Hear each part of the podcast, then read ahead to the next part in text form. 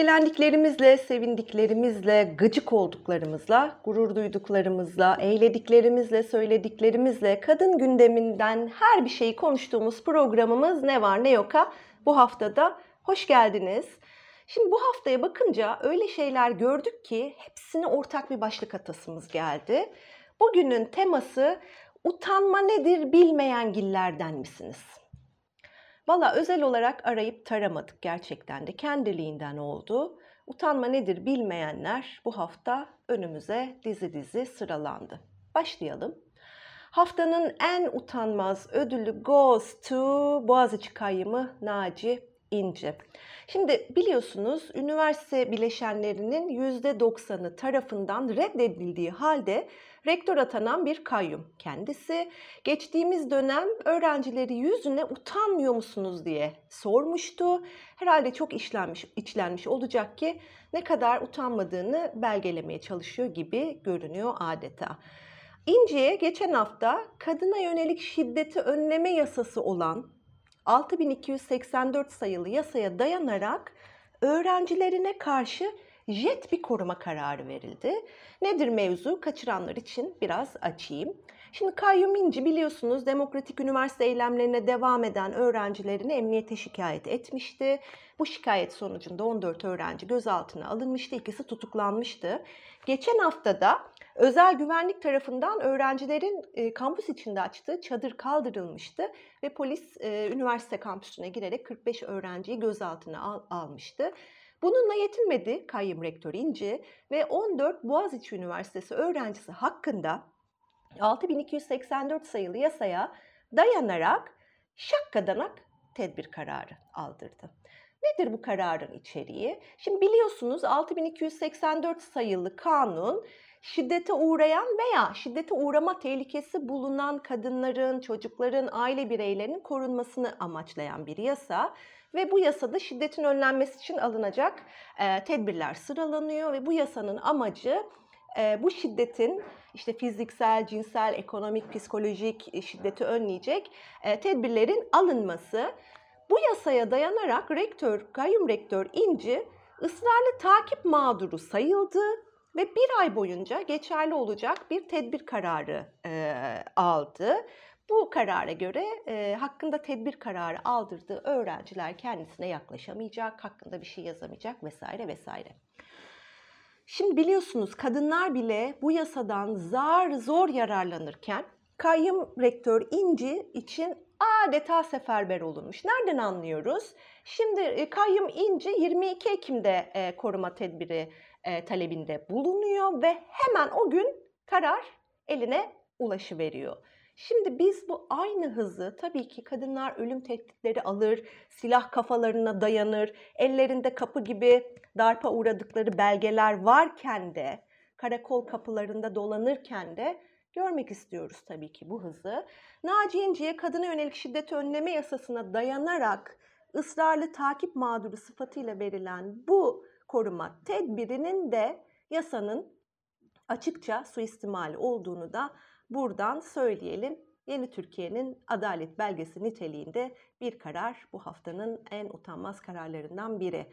Bu hafta aynı zamanda pek çok kadının kendisine şiddet uygulayan kişileri şikayet edip fail hakkında bir tek işlem bile yapılmadığı örnekleri de gördük. Onlardan biri de Antep'te şiddet gördüğü için 5 yıl önce boşanan ve bu 5 yıl boyunca boşandığı kişinin saldırılarına maruz kalmaya devam eden Fatma Çalışkan'dı. Fatma Çalışkan bu hafta e, yine e, saldırıya uğradı ve Naci İnci'den ve Naci İnci'ye anında koruma kararı verenlerden hiç utanma beklemeden size şimdi Fatma Çalışkan'ı söylediklerini aktaracağım. Şöyle diyor Fatma. Defalarca kez karakola şikayette bulundum. Elinde delillerle adliye kapılarını aşındırdım. İki çocuğumla aracımda seyir halindeyken saldırıya uğradım. Fatma aynı zamanda kendisine saldıran erkeğin kendisinden önce karakoldan pışpışlanarak adeta sevilerek de gönderildiğini şöyle anlatıyor. Jandarma ile beraber sigara içip sohbet ettiler. Yine polislerin önünde bana hakaret etti ve benden önce karakoldan çıktığını öğrendim. Sosyal medyadaki tepkiler üzerine tabii yine Antep Cumhuriyet Başsavcılığı tarafından bu saldırgana elektronik kelepçe takılması kararı çıkabildi. Bu hafta canımızı yakan olaylardan biri de Denizli'de yaşandı. Çok tepki toplayan bir kadın cinayeti daha. Denizli'de Şebnem Şirin, Furkan Zıbıncı tarafından boğazı kesilerek öldürüldü. Bu cinayetin ardından yükselen tepkiler gösterdi ki kadın cinayetlerinin e, artışı kadar öldürme biçimlerindeki şiddetin vahşileşmesi de oldukça e, politik ve her gün kadınları hedef gösteren, kadına yönelik şiddeti e, besleyen, öfkeyi besleyen, adaletsizliği norm haline getiren siyasi iklimde bu ölümlerin, bu öldürme biçimlerinin de sorumlusu.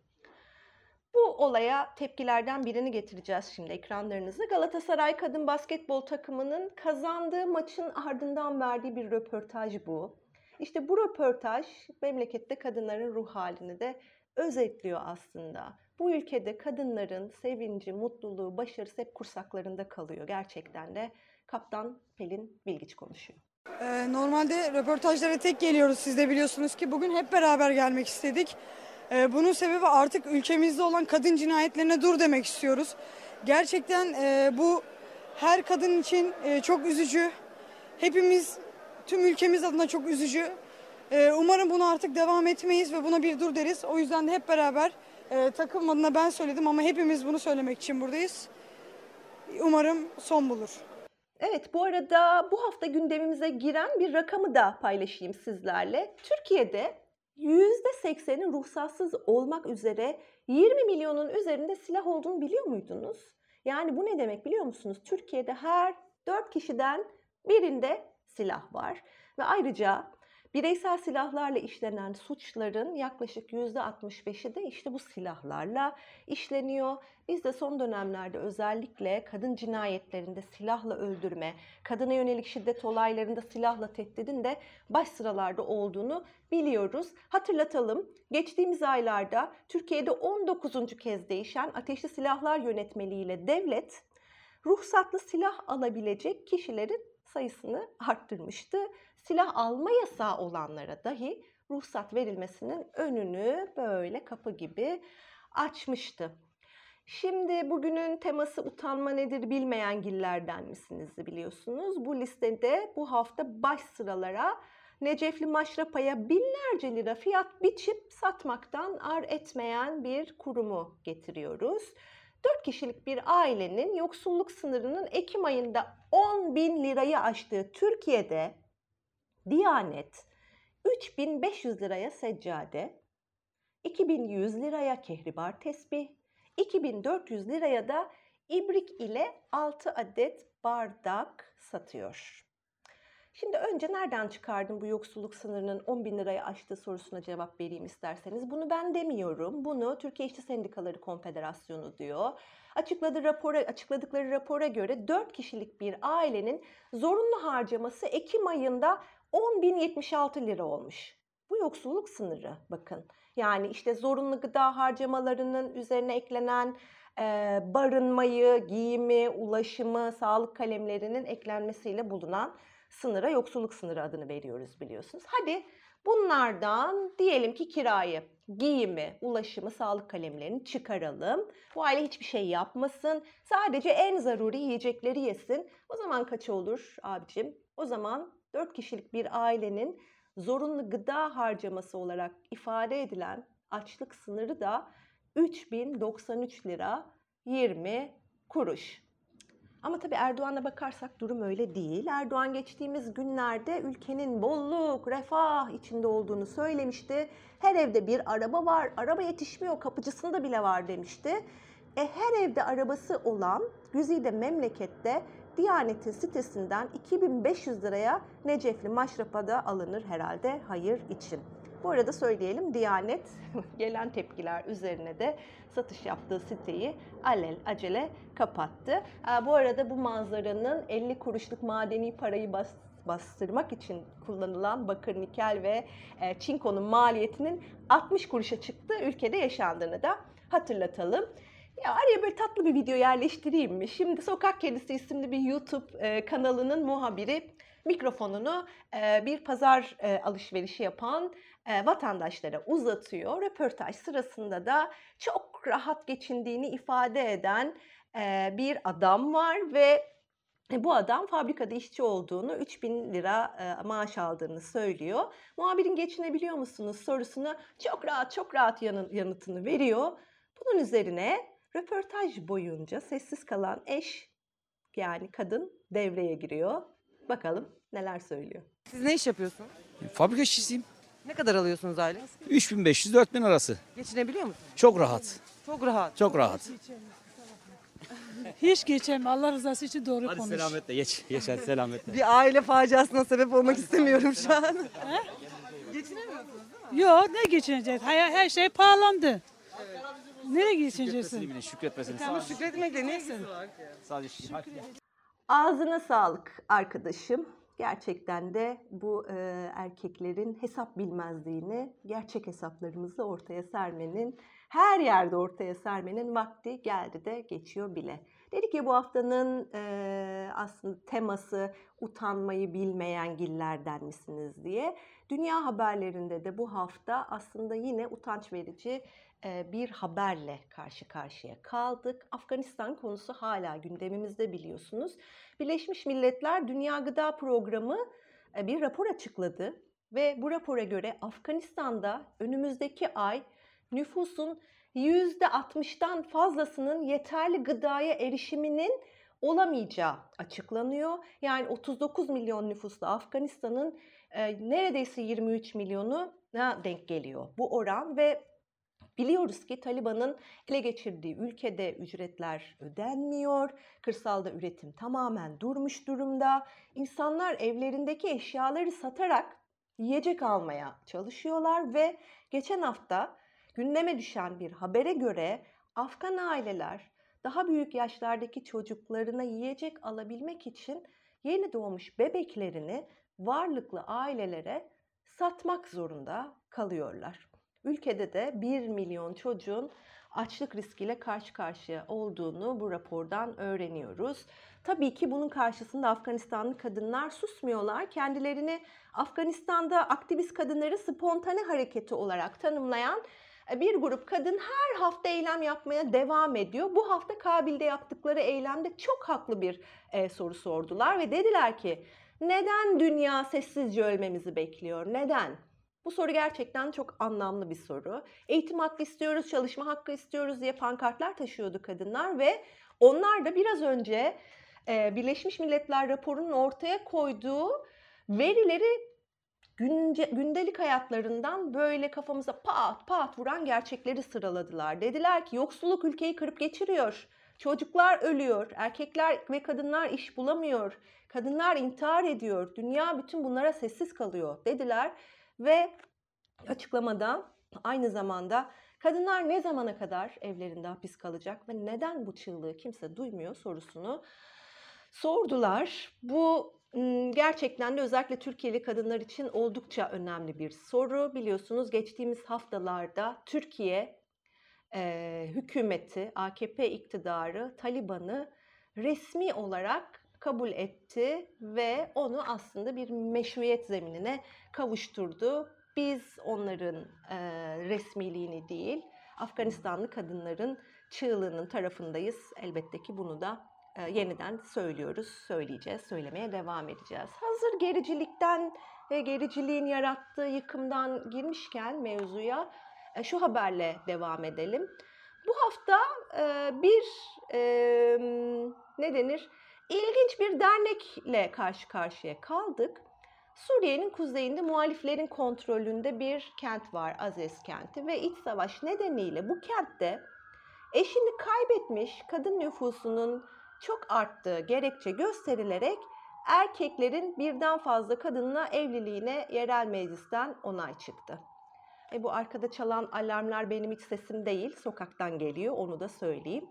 Şimdi bu dernek çok eşliliği özendirmek için kurulmuş bir dernek. Adı da Çok Eşlilik Derneği zaten. Dernek binasına da bir erkeğin dört kadınla birlikte olduğunu sembolize eden bir logo asılmış. Bu derneğin başkanı da bir kadın Ahla Mesut Ve şöyle söylüyor derneğin niyetini amacını açıklarken diyor ki biz kadın haklarını savunuyoruz. Toplumun temel hücresi olan aileyi koruma faaliyeti yürümek, yürütmek istiyoruz.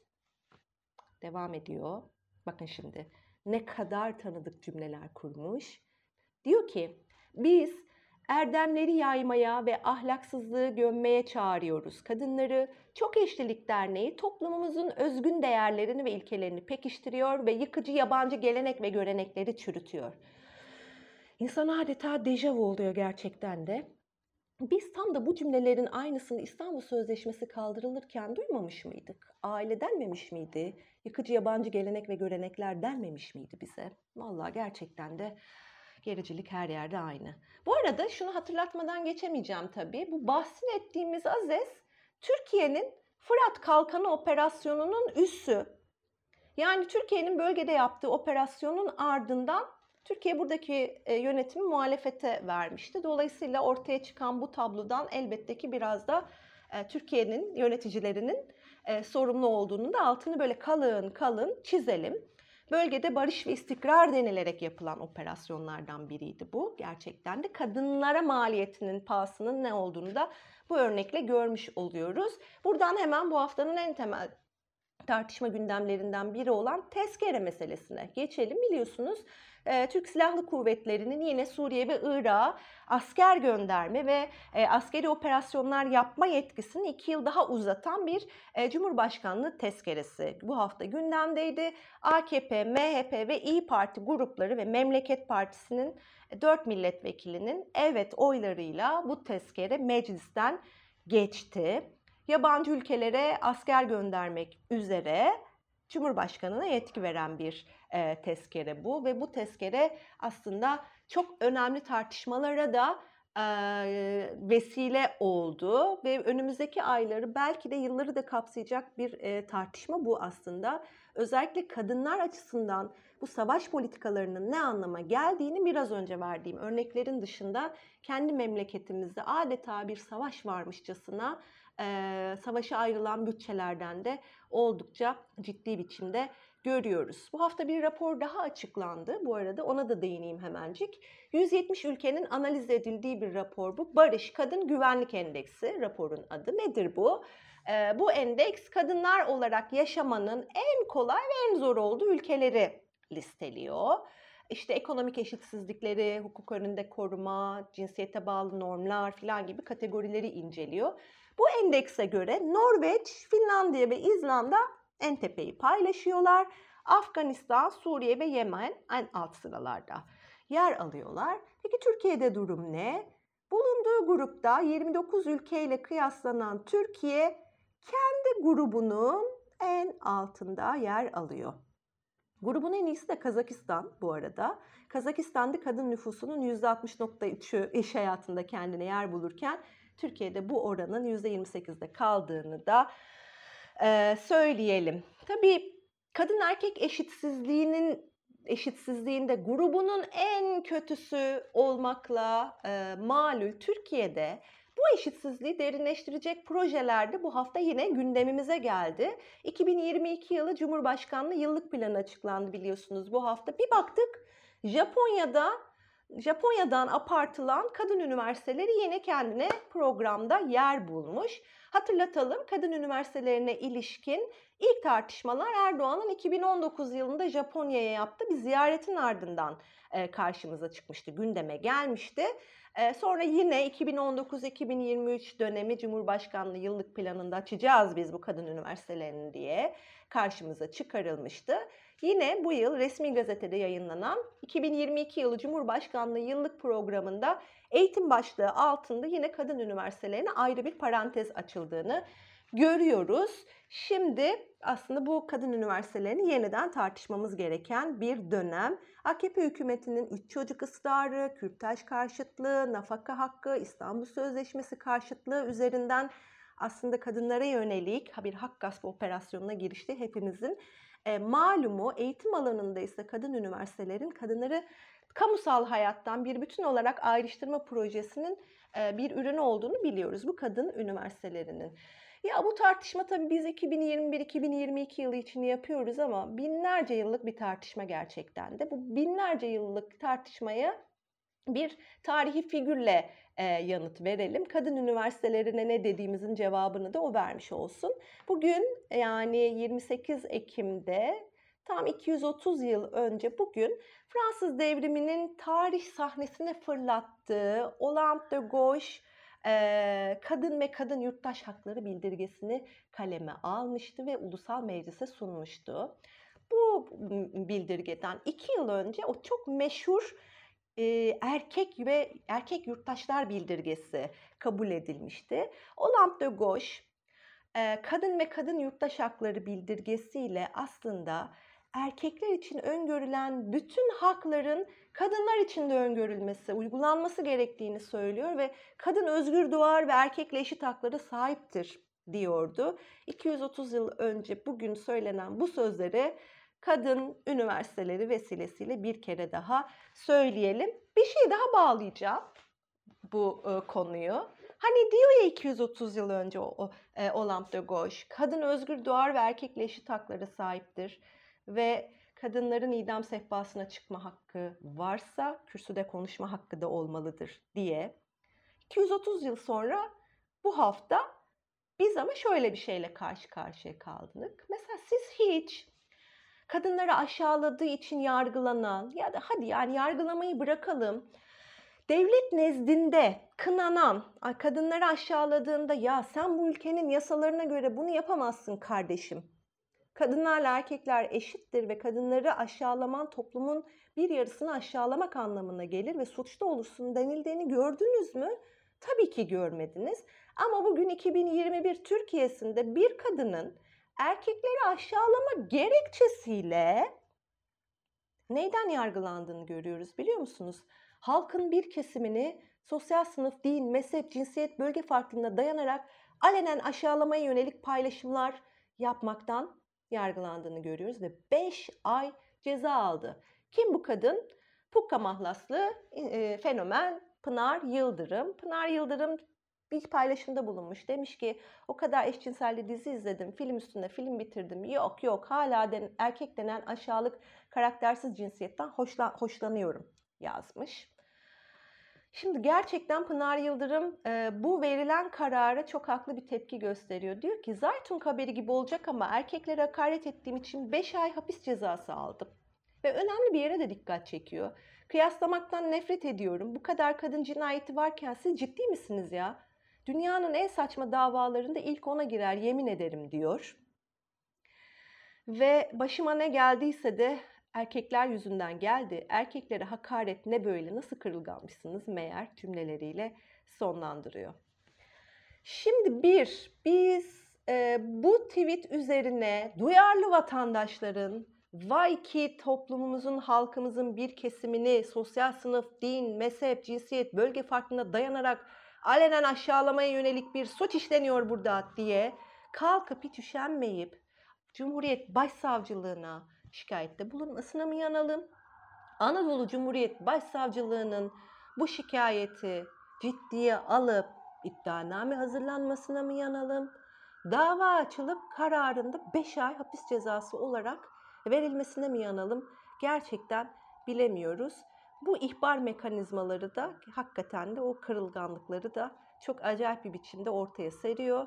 Ama biz gerçekten de bugün örneğin devletin e, resmi kurumlarından biri olan Türk Dil Kurumu'nun kendisinin sitesinde işte kadınları aşağılamak için kullanılan onlarca deyim, atasözü tanımlamanın olduğu bir memlekette bizzat devlet politikasında kadınları aşağılamanın aslında bir e, ne denir e, mutluluk verici bir şey olduğu, kendini ispatlama meselesi olduğu bir memlekette bir fenomen kadının yazdığı e, bir tweetten e, böyle bir sonuç çıkarıldığını görüyoruz. Vay sorumlu vatandaş vay diyelim ve biraz da mutlu haberlerle devam edelim. Biraz da böyle keyif duyduğumuz haberlerle, bizi güçlendiren haberlerle devam edelim. Bu hafta Bakırköy Belediyesi işçileri grevde.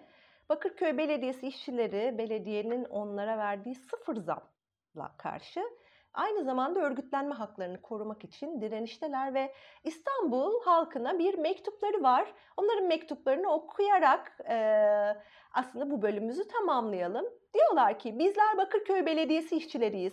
Kimimiz masa başında, kimimiz sokakta Bakırköy halkına hizmet veriyoruz.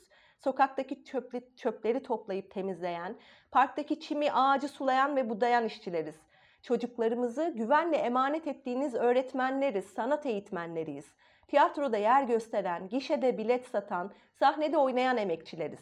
Bakırköy halkına aşevinde yemek yapıp dağıtan, tıp merkezinde sağlık hizmeti veren, güvenle ulaşımını sağlayan çalışanlarız. Kısacası Bakırköy'ü her yeni güne hazırlayan emekçileriz. Bizler belediye işçileri olarak onurumuzla güvenceli çalışmak, sağlıklı yaşamak, geçinmeye yetecek kadar ücret istiyoruz. İşten atılma tehdidiyle, baskıyla, güvencesiz şekilde sıfır zam dayatmasıyla çalışmak istemiyoruz. Açlık sınırında yaşamak istemiyoruz. İnsanca yaşamak ve çalışmak, geçinmeye yetecek kadar ücret istemek, sendikal hak olan greve çıkmak, herkesin olduğu gibi Bakırköy Belediyesi işçileri olarak bizim de en doğal hakkımız. Bize dayatılan %0 zam teklifini ve işten atılma tehdidini kabul etmiyoruz. Bir an önce toplu iş sözleşmesinin imzalanmasını ve ücretlerimizin iyileştirilmesini talep ediyoruz. Mücadelemize destek vermenizi umut ve direnişle bekliyoruz diyor Bakırköy Belediye işçileri. Biz de Ekmek ve Gül olarak yarın Bakırköy Belediye işçilerinin yanında olduğumuzu söylemek için saat 11'de Bakırköy Özgürlük Meydanı'nda olacağız ve bir dayanışma ziyareti gerçekleştireceğiz. Bize katılmak isterseniz, siz de bu dayanışmanın parçası olmak isterseniz saat 11'de buluşalım. Bu haftayı güzel böyle kıpır kıpır bir işçi şarkısıyla kapatalım. La Lega şarkımızın adı pirinç işçisi kadınların özgürlük istiyoruz diyerek tüm kadınlar için söylediği bu marş 19. yüzyılın sonlarından e, bir marş. Yine pirinç işçilerinin sendikalaşma yolunda bir isyan parçası. Biliyorsunuz yine söyleyeyim YouTube'un huysuz e, telif hakları neden nedeniyle bunu programımızın sonuna ekleyemeyeceğiz. Ama muhakkak e, bu yayını izlediğiniz e, hangi sosyal mecradan izliyorsanız onun altına şarkının linkini koyu vereceğiz. Bizi takip etmeyi unutmayın. Programımızı bol bol paylaşın. Haftaya da yeniden buluşalım. Hoşçakalın.